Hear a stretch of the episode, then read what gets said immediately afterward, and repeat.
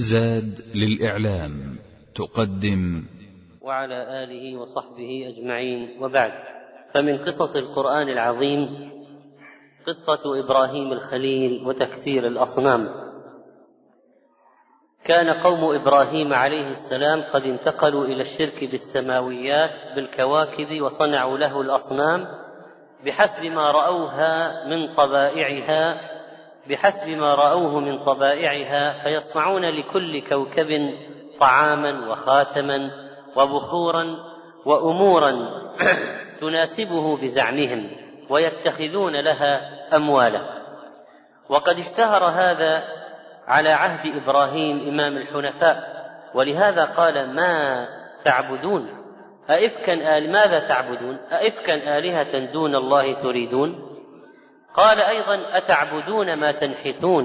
والله خلقكم وما تعملون. فكان من الشرك ما أصله عبادة الكواكب رحمك الله. والشمس والقمر وغيرها وصورت الأصنام على تلك الكواكب. ومن الشرك ما كان أصل عبادة الملائكة والجن.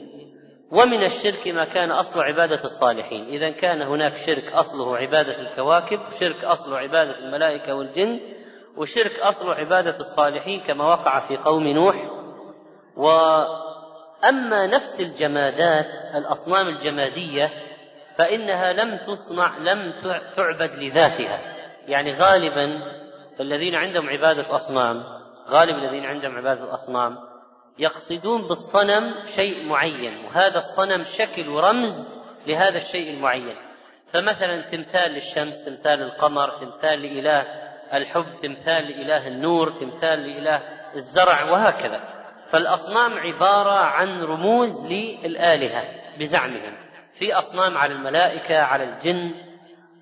ما وأصنام قوم نوح تماثيل قوم نوح كانت لخمسة من الصالحين من قوم نوح. ود وسواع ويغوث ويعوق ونسر وهكذا. وضع وضعت الأصنام لأجلها. وكانوا يعبدون الكواكب السبعة وهم قوم إبراهيم بأنواع من الفعال والمقال ويعملون لها أعيادا وقرابين. وهكذا كان أهل حران يعبدون الكواكب والأصنام. وكل من كان على وجه الأرض كانوا كفارا في وقت إبراهيم الخليل من العجائب والأمور المدهشة أنه في وقت إبراهيم الخليل ما كان في على الأرض موحد إلا إبراهيم وزوجته سارة فقط لا غير. كل العالم كفار كل العالم. لأنه بدليل أنه قال لسارة مرة ليس على وجه الأرض أحد غيري وغيرك يعني يعبد الله ما في. في وقت إبراهيم الخليل ما فيه مسلم موحد في الأرض إلا إبراهيم وزوجته فقط لا غير. لكن إبراهيم كان أمة. أمة لوحده أمة. ولذلك أزال الله به الشرور وأبطل به ذلك الضلال. فإن الله آتاه رشده من قبل وفي صغره وابتعثه رسولا واتخذه خليلا عليه السلام. فلما فلما امتلأت الأرض بالشرك بعث الله واحدا فقط إبراهيم عليه السلام واحد. ولقد آتينا إبراهيم رشده من قبل وكنا به عالمين. إذ قالت أبيه وقومه ما هذه التماثيل التي أنتم لها عاكفون؟ قالوا وجدنا آباءنا لها عابدين. قال لقد كنتم أنتم وآباؤكم في ضلال مبين. قالوا أجيتنا بالحق أم أنت من اللاعبين؟ قال بل ربكم رب السماوات والأرض الذي فطرهن وأنا على ذلك من الشاهدين وتالله وأقسم بالله وتالله لأكيدن أصنامكم. بعد أن تولوا مدبرين فجعلهم جذاذا قطعا صغيرة. إلا كبيرا لهم لعلهم إليه يرجعون. قالوا من فعل هذا بآلهتنا إنه لمن الظالمين؟ قالوا سمعنا فتى يذكرهم يقال له إبراهيم. قالوا فأتوا به على أعين الناس لعلهم يشهدون. قالوا أأنت فعلت هذا بآلهتنا يا إبراهيم؟ قال بل فعله كبيرهم هذا. فاسألوهم إن كانوا ينطقون. فرجعوا إلى أنفسهم. فقالوا إنكم أنتم الظالمون. ثم نكسوا على رؤوسهم. لقد علمت ما هؤلاء ينطقون. قال أفتعبدون من دون الله ما لا ينفعكم شيئا ولا يضركم؟ أف لكم. ولم تعبدون من دون الله؟ أف لكم ولما تعبدون من دون الله؟ أفلا تعقلون؟ قالوا حرقوه. وانصروا آلهتكم إن كنتم فاعلين. قلنا يا نار كوني بردا وسلاما على إبراهيم وأرادوا به كيدا فجعلناهم الأخسرين. فأخبر تعالى عن إبراهيم الخليل أنه أتاه رشده من مرحلة مبكرة من عمره وهو في صغره وكان ذلك قبل النبوة كما قال جمهور العلماء فإن إبراهيم كانت فطرة سليمة متوجها إلى الله قبل أن يوحى إليه. وقيل آتيناه رشده من قبل يعني من قبل إرسال موسى ومحمد عليهما السلام فهما المذكوران قبله في سورة الأنبياء. ولذلك لما جاء قصة إبراهيم قال آتيناه من قبل. والرشد على هذا القول هو النبوة. على القول الآخر فإن الرشد سلامة الفطرة توجه إلى الله سبحانه وتعالى. وقوله وكنا به عالمين يعني أنه أهل لهذا أهل لهذا. أعطاه الله ما كمل به نفسه. أعطاه الله ما لم يؤت أحدا من العالمين قبل محمد صلى الله عليه وسلم. وهو هذا النبي الكريم خليل الله قام بالدعوة. بدأ بالأقارب إذ قال لأبيه وقومه ما هذه التماثيل التي أنتم لها عاكفون؟ هذا الاستفهام استفهام توبيخ وتحقير لهذه الأصنام. ما هذه التماثيل؟ ماذا تكون هذه التماثيل؟ هل تنفع؟ هل تضر؟ هل تتكلم؟ هل تأكل؟ هل تشرب؟ ما هذه التماثيل؟ أخبروني عنها. التي أنتم ملازمون لعبادتها وعاكفون عليها ومقيمون. فأجابوا جواب العاجز بغير حجة ولا بيان. قالوا وجدنا آباءنا لها عابدين. هذه كل الاعتماد كل الدليل. منهجنا في الحياة قائم على أننا وجدنا آباءنا وجدنا آباءنا على أمة. وجدنا آباءنا عليها ونحن على آثارهم مقتدون هذه هي الحجة الوحيدة التي لهم في العبادة. طيب نقاش بالحجة. هل يسمعونكم إذ تدعون؟ هل يسمعونكم إذ تدعون؟ أو ينفعونكم أو يضرون؟ لكن بالرغم من ذلك ليس عند القوم جواب. قالوا بل وجدنا آباءنا كذلك يفعلون. رجعنا إلى القصة الأولى والقضية الأولى وهي أن المسألة مسألة تقليد الآباء وهكذا وجدنا من قبلنا ونحن على الطريق سائرون ونقتدي بهم فليس عند القوم حجة وليس عندهم رد وليس عندهم أي جواب صحيح أو أي جواب وجيه. القضية كلها يدورون على محور واحد وجدنا آباءنا كذلك يفعلون. قال لقد كنتم أنتم وآباؤكم في ضلال مبين. ويبين واضح أنه ضلال اشتركتم أنتم وإياهم في ذلك. ما هذا التقليد للأسلاف؟ ما هذا التقليد الأعمى؟ لماذا السير على غير هدى؟ لماذا الاحتجاج فقط بأنه وجدنا هؤلاء من قبل شيء وجدنا عليه آبائنا؟ هل هذا بالضرورة أن يكون صحيحا ما وجدتم عليه آباءكم؟ ولاحظ أن قال في الآية لقد كنتم أنتم وآباؤكم في ضلال مبين. هذا أقوى من أن نقول على ضلال مبين. لأن في الظرفية تقتضي أنهم منغمسون في الضلال. في ضلال. داخل هذا الضلال. الضلال محيط بهم من كل جانب. تمكنه منهم الضلال. وهذا أبلغ من أن يقول لهم مثلا لقد كنتم أنتم وآباؤكم ضالون مثلا. أو كنتم أنتم وآباؤكم ضالين لقد كنتم أنتم وآباؤكم في ضلال مبين فلذلك سفه أحلامهم وضلل آباءهم واحتقر آلهتهم فجن جنونهم. قالوا أجئتنا بالحق أم أنت من اللاعبين؟ انظر ماذا تقول. لم نسمع هذا من أحد قبلك. هل هذا كلام جاد أم كلام لاعب مستهزئ لا يدري ماذا يقول؟ هذا أو هذا؟ قال بل ربكم رب السماوات والأرض الذي فطرهن لا إله غيره وهو الذي ابتدأهن من غير مثال سابق سبحانه وتعالى. الذي فطرهن وأنا على ذلك من الشاهدين. فجمع لهم في النقاش بين الدليل العقلي والدليل السمعي. أما الدليل العقلي فإنه قد علم كل أحد حتى هؤلاء أن الله وحده الخالق لجميع المخلوقات من الآدميين والملائكة والجن والبهائم والسماوات والأرض والمدبر لهذا كله سبحانه وتعالى. وجميع ما عبد من دون الله كل واحد عنده عقل يعلم أنه لا ينفع ولا يضر لا يميت ولا يحيي ولا يملك حياة نشورا وأنه لا يرزق ولا يدبر.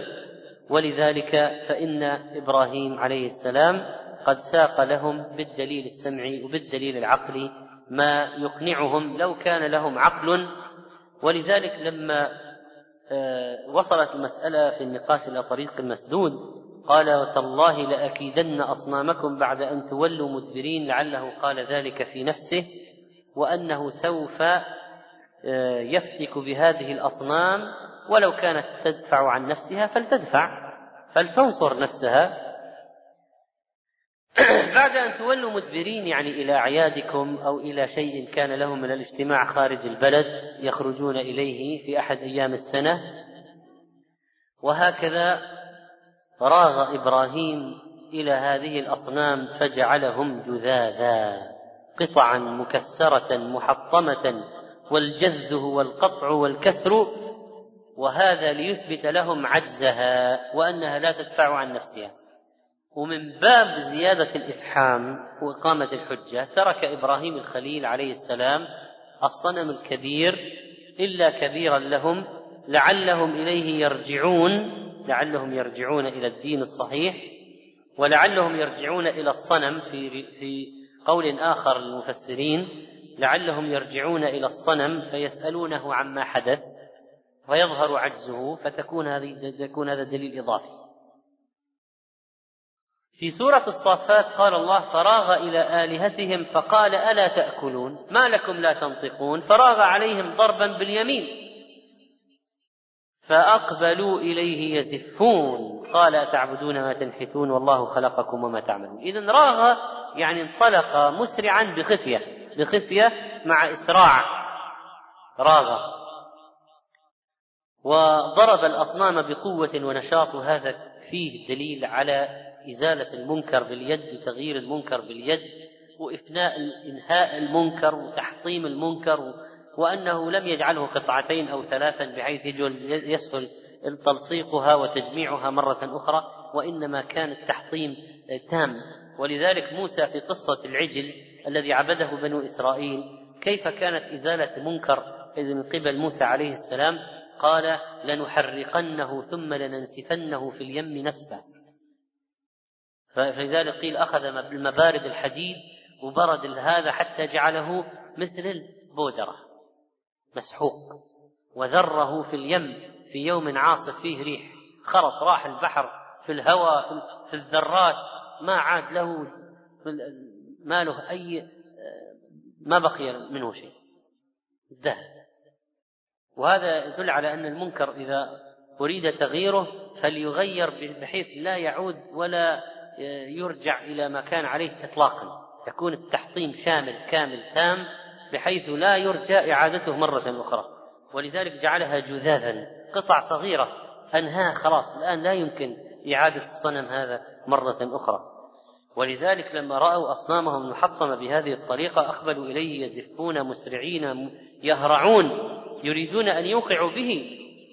بعد أن تساءلوا من فعل هذا بآلهتنا؟ إنه لمن الظالمين. من فعل هذا بآلهتنا؟ تحقيق. سؤال. فرموا إبراهيم عليه السلام بالظلم مع أنهم هم الظالمون.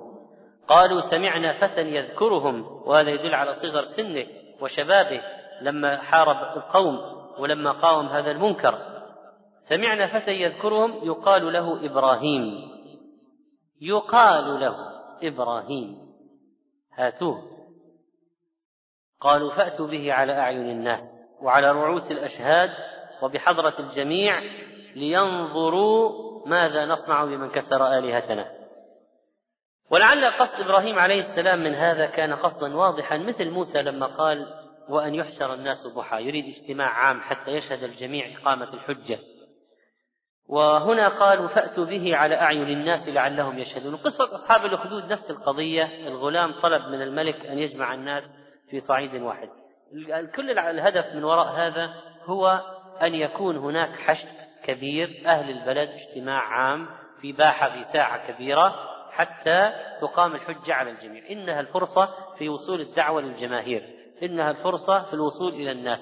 إنها الفرصة في التحدث المباشر مع الآخرين لإقامة الحجة. وهذا أعظم مكسب أن النبي يصل إلى الناس. هو في مشكلة كانت أن يحال بينه وبين الناس. النبي عليه الصلاة والسلام حاول كثيرا لكن كانوا يمنعونه يشوهون سمعته عند الناس حتى يضع الواحد منهم قطع الصوف أو القطن في في أذنيه حتى لا يسمع النبي صلى الله عليه وسلم. وينهى الناس عن سماعه ثم يحاربه لا يتركوه يصل إلى الناس. وهكذا موسى وهكذا إبراهيم. الآن الفرصة الآن الفرصة قالوا فأتوا به على أعين الناس. فإذا شيء يأتي منهم بدون بدون نظر لا يعرفون أن الآن القضية سيكون فيها نصر كبير للدعوة. بإعلانها. كذلك موسى لما طلب الطلب من فرعون في مقام التحدي فرعون نسي نسي قضية أن الآن آه، سيكون هناك اجتماع عام وأن الناس كلهم سيشهدون دعوة الحق. الملك في قصة أصحاب الأخدود أيضا يريد التخلص من الغلام بأي طريقة ولذلك أجاب طلبات الغلام. الغلام كل طلبه كان طلب واحد يعني أن يجمع الناس في صعيد واحد. لماذا؟ لماذا حصل هنا فأتوا به على أعين الناس؟ وقال موسى وأن يحشر الناس ضحى. وفي قصة أصحاب الأخدود أن تجمع الناس في صعيد واحد. هذه قضية مهمة جدا في الدعوة. الوصول للناس. نقل الدعوة للناس. أن يخبر الناس ما أن لا يحال بين الداعية والناس. اتركوني. من من من من النبي عليه الصلاة والسلام كان يسأل من يجيره ليبلغ الناس رسالة ربه. وهذا المحفل العظيم الذي اجتمع فيه هؤلاء أراد إبراهيم إقامة الحجة. وهؤلاء لما أتوا به على أعين الناس قالوا أأنت فعلت هذا بآلهتنا يا إبراهيم؟ ما الذي جرأك على هذا الفعل؟ قال بل فعله كبيرهم هذا. وهذا جواب مفاجئ. هذا الكبير غار من الأصنام الصغيرة كيف تعبد وهو موجود فكسرها. ليكون هو وحده المتفرد. قال بل فعله كبيرهم هذا. فاسألوهم إن كانوا ينطقون. اسألوا الأصنام المكسرة من كسرها. طبعا لو قال قائل ماذا يقصد إبراهيم بكلمة بل فعله كبيرهم هذا؟ فاسألوهم إن كانوا ينطقون. هو يعرف أنها لا تنطق. فالجواب أنه قصد إقامة الحجة وهو يعرف أنها لا تنطق ويعرف أن كبيرهم لم يفعل ذلك. ولذلك رجعوا إلى أنفسهم وأفاق القوم من سكرتهم وانتبهوا من غفلتهم أمام هذه الحجة وراجعوا عقولهم وتفكروا وتدبروا فقالوا لأنفسهم إنكم أنتم الظالمون. ليس إبراهيم ظالم قلتم عنه إنه من الظالم. من فعل هذا بآلهتنا إنه لمن الظالمين. الآن فرجعوا إلى أنفسهم فقالوا إنكم أنتم الظالمون. يعني هذه الإفاقة المفاجئة التي حصلت حتى أن القوم أقروا على أنفسهم بالظلم وهذا هو المكسب الذي كان يريده إبراهيم الخليل والنتيجة التي كان يريد الوصول إليها. رجعوا على أنفسهم بالملامة. ثم نكسوا على رؤوسهم وأطرقوا إلى الأرض. هذا الإطراق دليل الحيرة والوصول إلى طريق مسدود. فماذا سيقولون اضطروا. قالوا لقد علمت ما هؤلاء ينطقون. كيف تقول لنا؟ اسألوهم. أنت تعلم يا إبراهيم أن هذه الأصنام لا تتكلم. فإذا لم يجدوا جوابا نكسوا على رؤوسهم أطرقوا بأبصارهم إلى الأرض سكتوا ثم اضطروا أن يقولوا لقد علمت ما هؤلاء ينطقون. وهذه طبعا حجة هذه هذا الذي يريده إبراهيم هذا هو الاعتراف. هذه الكلمة التي يريدها أن تخرج منهم. أنت تعلم أنها لا تنطق كيف تقول لنا اسألوهم؟ فقال أفتعبدون من دون الله ما لا ينفعكم شيئا ولا يضركم أف لكم ولم تعبدون من دون الله؟ أفلا تعقلون. هذه الكلمتين العبارتين هذا ما يريد إبراهيم الخليل إيصاله للناس وعرضه على الجماهير وتوضيحه أمام الملأ. أف لكم ولم تعبدون من دون الله. قالها على تضجر وإعلان للمنكر وبين الكفر الغليظ ودحض حجة القوم. فبان عجزهم وظهر الحق حصحص وبان واندفع الباطل ولم يجدوا كلاما يردون به اطلاقا. فما حيلة العاجز إذا ضعف وصار عيا لا يستطيع أن يتكلم بشيء؟ استعمال القوة. قالوا حرقوه. هذا هو الرد. وانصروا آلهتكم إن كنتم فاعلين. قلنا يا نار كوني بردا وسلاما على إبراهيم وأرادوا به كيدا فجعلناهم الأخسرين. وهذه حماقة أخرى فما هذه الآلهة العاجزة التي تحتاج إلى نصرة عابديها؟ انصروا آلهتكم. هذه كارثة أخرى على القوم وحجة أخرى قد أقيمت عليهم.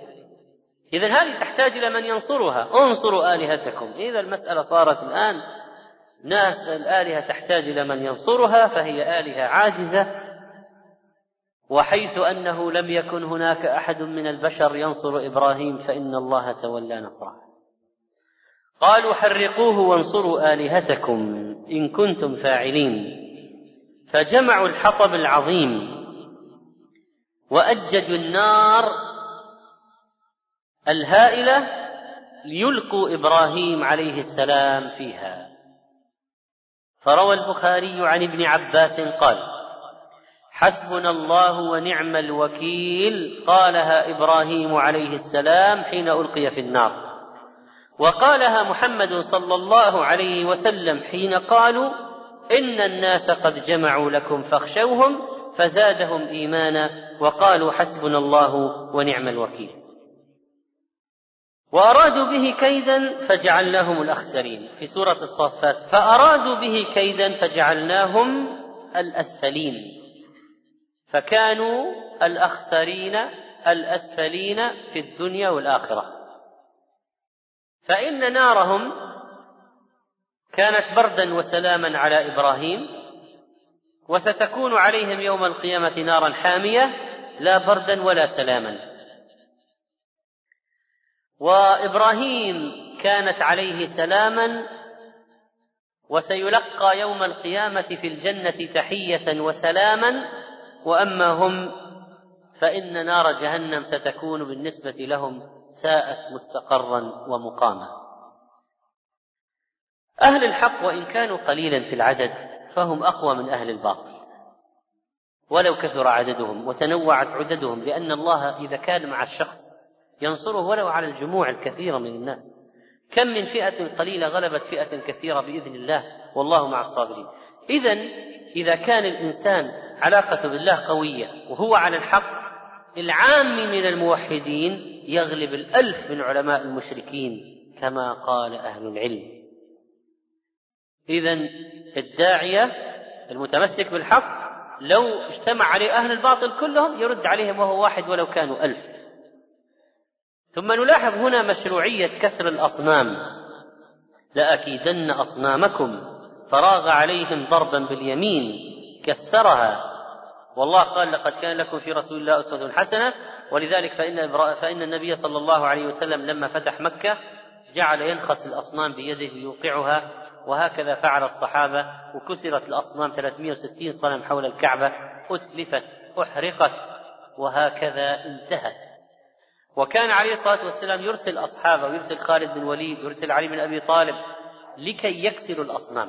يكسر الأصنام يحرق الأصنام. وهكذا فإن هذه الأصنام ينبغي أن تكسر. ولما فتح المسلمون الهند وكان فيهم صنم سومنات صنمهم العظيم الذي كانوا يحلفون به يتقربون إليه بالنذر والقرابين العظيمة فإن المسلمين حرقوه وأتلفوه وهكذا كانت سنة المسلمين الفاتحين إذا دخلوا البلد. لا يمكن يترك الأصنام التي تعبد من دون الله لا بد من إتلافها.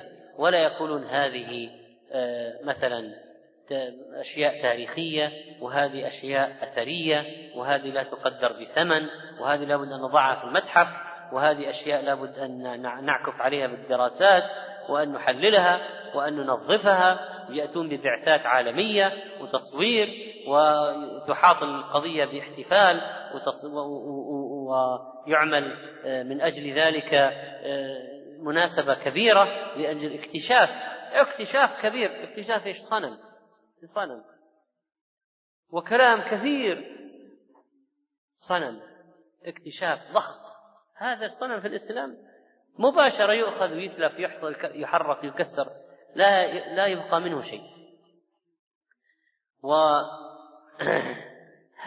هي ملة إبراهيم الخليل وهذه طريقته لقد كان لكم في رسول الله أسوة حسنة وفي صحيح مسلم عن عمرو بن عبسة أنه قال للنبي صلى الله عليه وسلم وبأي شيء أرسلك؟ يعني الله عز وجل قال أرسلني بصلة الرحم وكسر الأوثان وأن يوحد الله لا يشرك به شيء.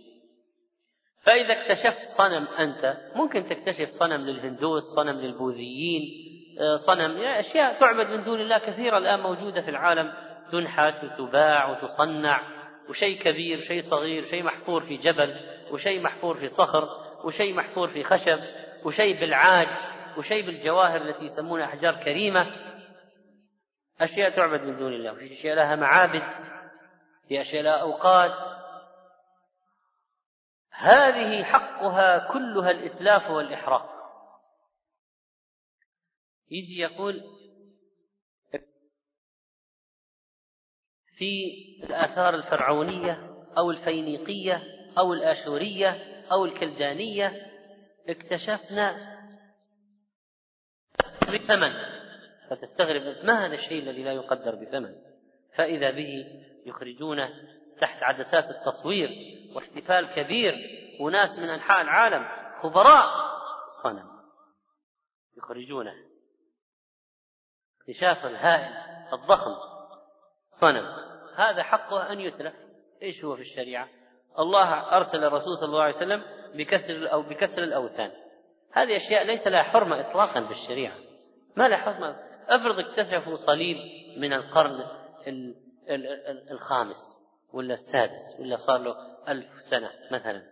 يعني إيش يعني؟ صليب أثري. إيش يعني؟ أبدا. يتلف يكسر يقضى عليه. وأي صنم يكتشف يتلف يكسر يقضى عليه. فإذا قالوا لا يقدر بثمن كنا لا يقدر بأي ثمن أصلا. ما له عندنا أي ثمن؟ يتلف. فإن قالوا الأواني الفخارية قلنا الأشياء التي غير الأصنام خلاص مباحة. اقتنيها بيعها أشياء أثرية غير غير ذوات الأرواح. إذا ما كانت أشياء تعبد من دون الله ما هي أصلا ما هي من ذوات الأرواح. أواني للأكل للشرب الملابس هي مما أباح الله. وفي هذه الآيات أن من اعتصم بالله فإن الله لا يضيعه قال ابن عباس أن إبراهيم لما ألقي في النار قال حسبنا الله ونعم والله عز وجل قال عن محمد صلى الله عليه وسلم وأصحابه الصحابة في غزوة أحد لما بلغهم أن قريش ستعود الكرة عليهم قالوا حسبنا الله ونعم الوكيل. حسبنا يعني يكفينا نعم الوكيل نتوكل عليه. ثم إن اعتقاد أهل الباطل يجعلهم لا يستقبحون قبيحا ولا ينكرون منكرا. ما يرى صاحب الباطل ما يرى أنه على باطل الأخسرون اعمالا هم الذين ضل سعيهم في الحياة الدنيا وهم يحسبون أنهم يحسنون صنعا. وأعداء الله هم أعداء أوليائه في كل زمان ومكان. وكانت كان آه، هؤلاء العتاة من قوم إبراهيم لما عادوه كادوه وألقوه في النار. كان كل شيء من المخلوقات من الدواب ينفخ لإطفاء النار. إلا الوزغ فإنه كان ينفخ على إبراهيم. وكان الوزغ ينفخ لإذكاء النار. هكذا ساقه الشيطان لهذا.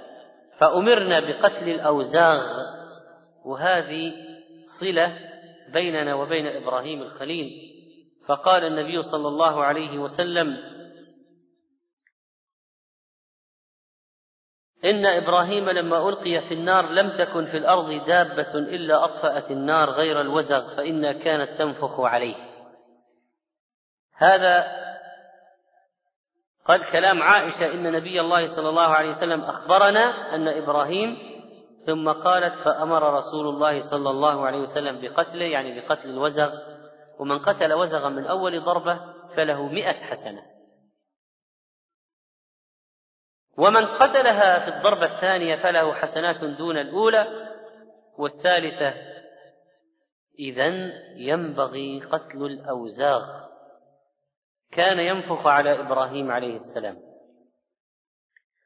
ونلاحظ قدرة الله العظيمة فإن النار طبيعتها الإحراق ولكن إذا أراد خالقها أن لا تحرق يسلب منها الإحراق وما كانت فقط لا تحرق وإنما كانت بردا وسلاما بردا وسلاما صارت بردا.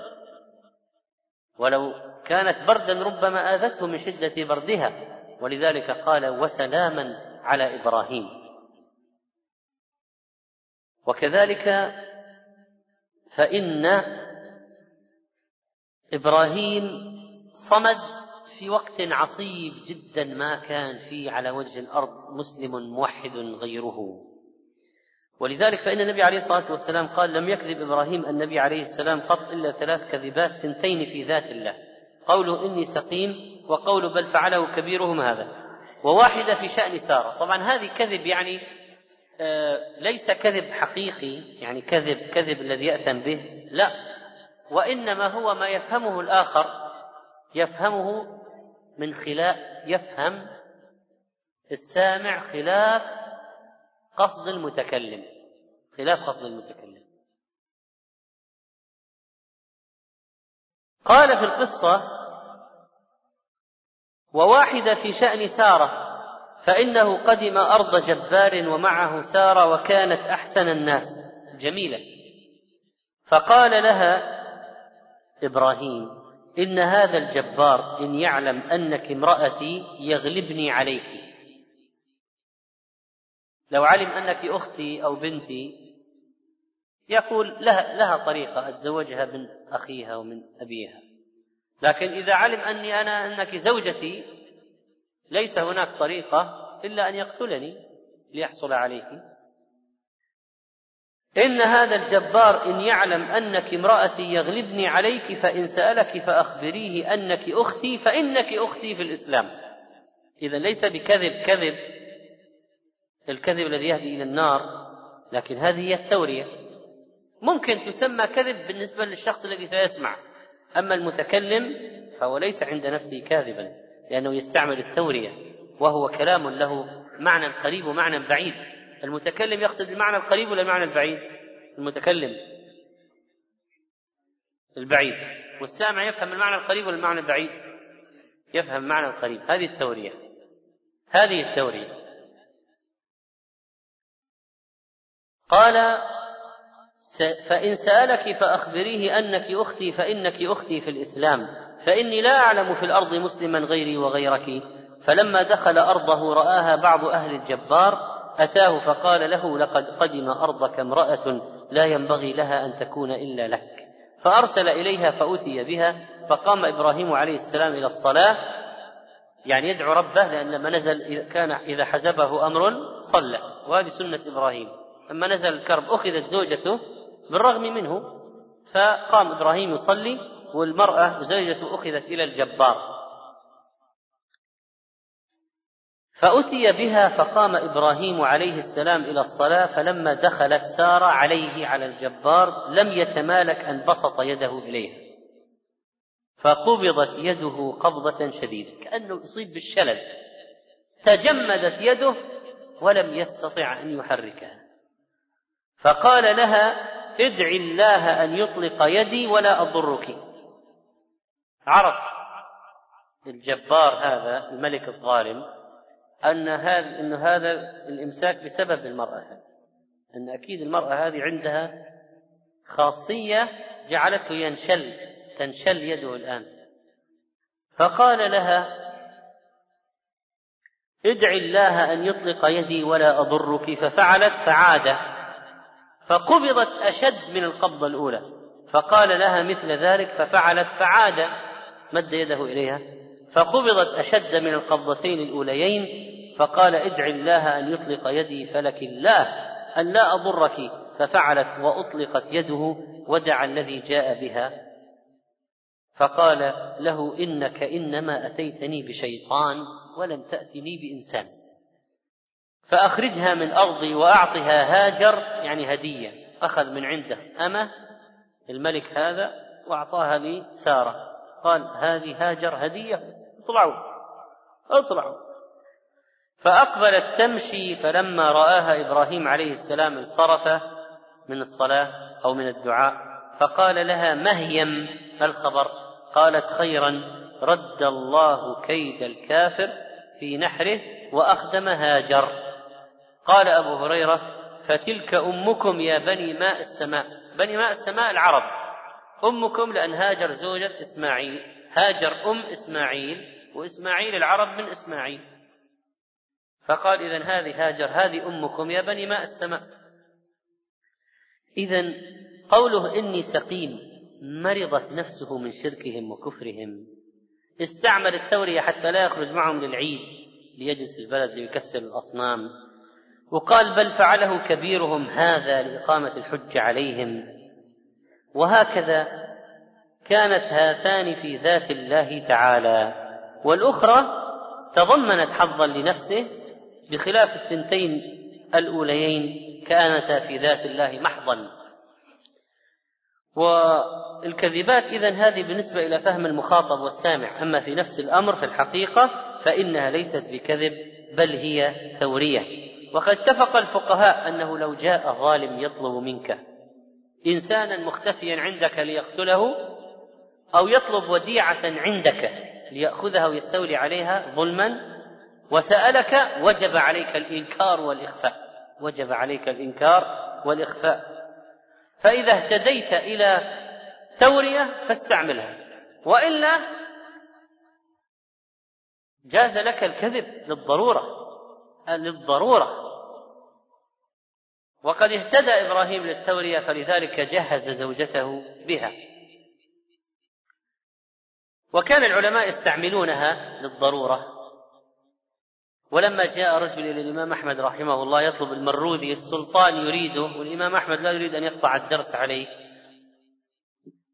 فقال الجندي أين المروذي فقال أحمد رحمه الله ليس المروذي ها هنا وما يفعل المروذي ها هنا؟ فانصرف الجندي. وكان المروذي جالسا. لكن الإمام أحمد قال أنا ليس المروذي ها هنا يعني هو يقصد على كفه. ليس المروذي ها هنا وما يفعل المروذي ها هنا. لكن هذا لكن هذا ما فهم يعني فهم أنه ليس هنا يعني في المجلس.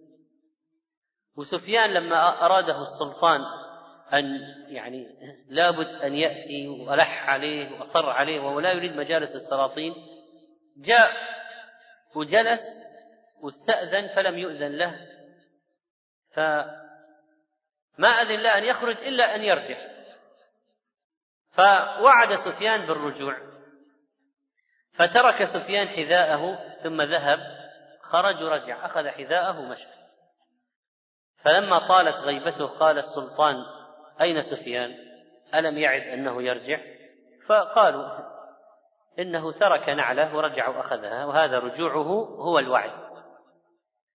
فإذا قد يحتاج الإنسان إلى حيلة أو تورية لل نجاة من موقف محرج بدلا من الكذب. إن في معارض الكلام لمندوحة عن الكذب. يروي بعضهم حديثا من قول إبراهيم عليه السلام حسبي من سؤالي علمه بحالي وأنه لما رمي بالمنجنيق في النار استقبله جبريل فقال يا إبراهيم ألك حاجة؟ قال أما إليك فلا. قال جبريل فسل ربك.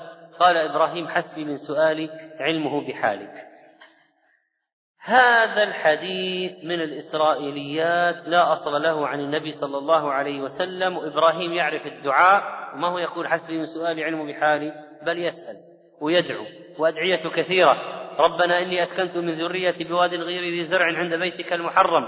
ربنا ليقيموا الصلاة فاجعل أفئدة من الناس تهوي إليهم. إبراهيم يعرف أن من لم يدعو الله يغضب عليه وأنه يسأل الله سبحانه وتعالى. قال شيخ الإسلام عن هذا الحديث إنه حديث موضوع.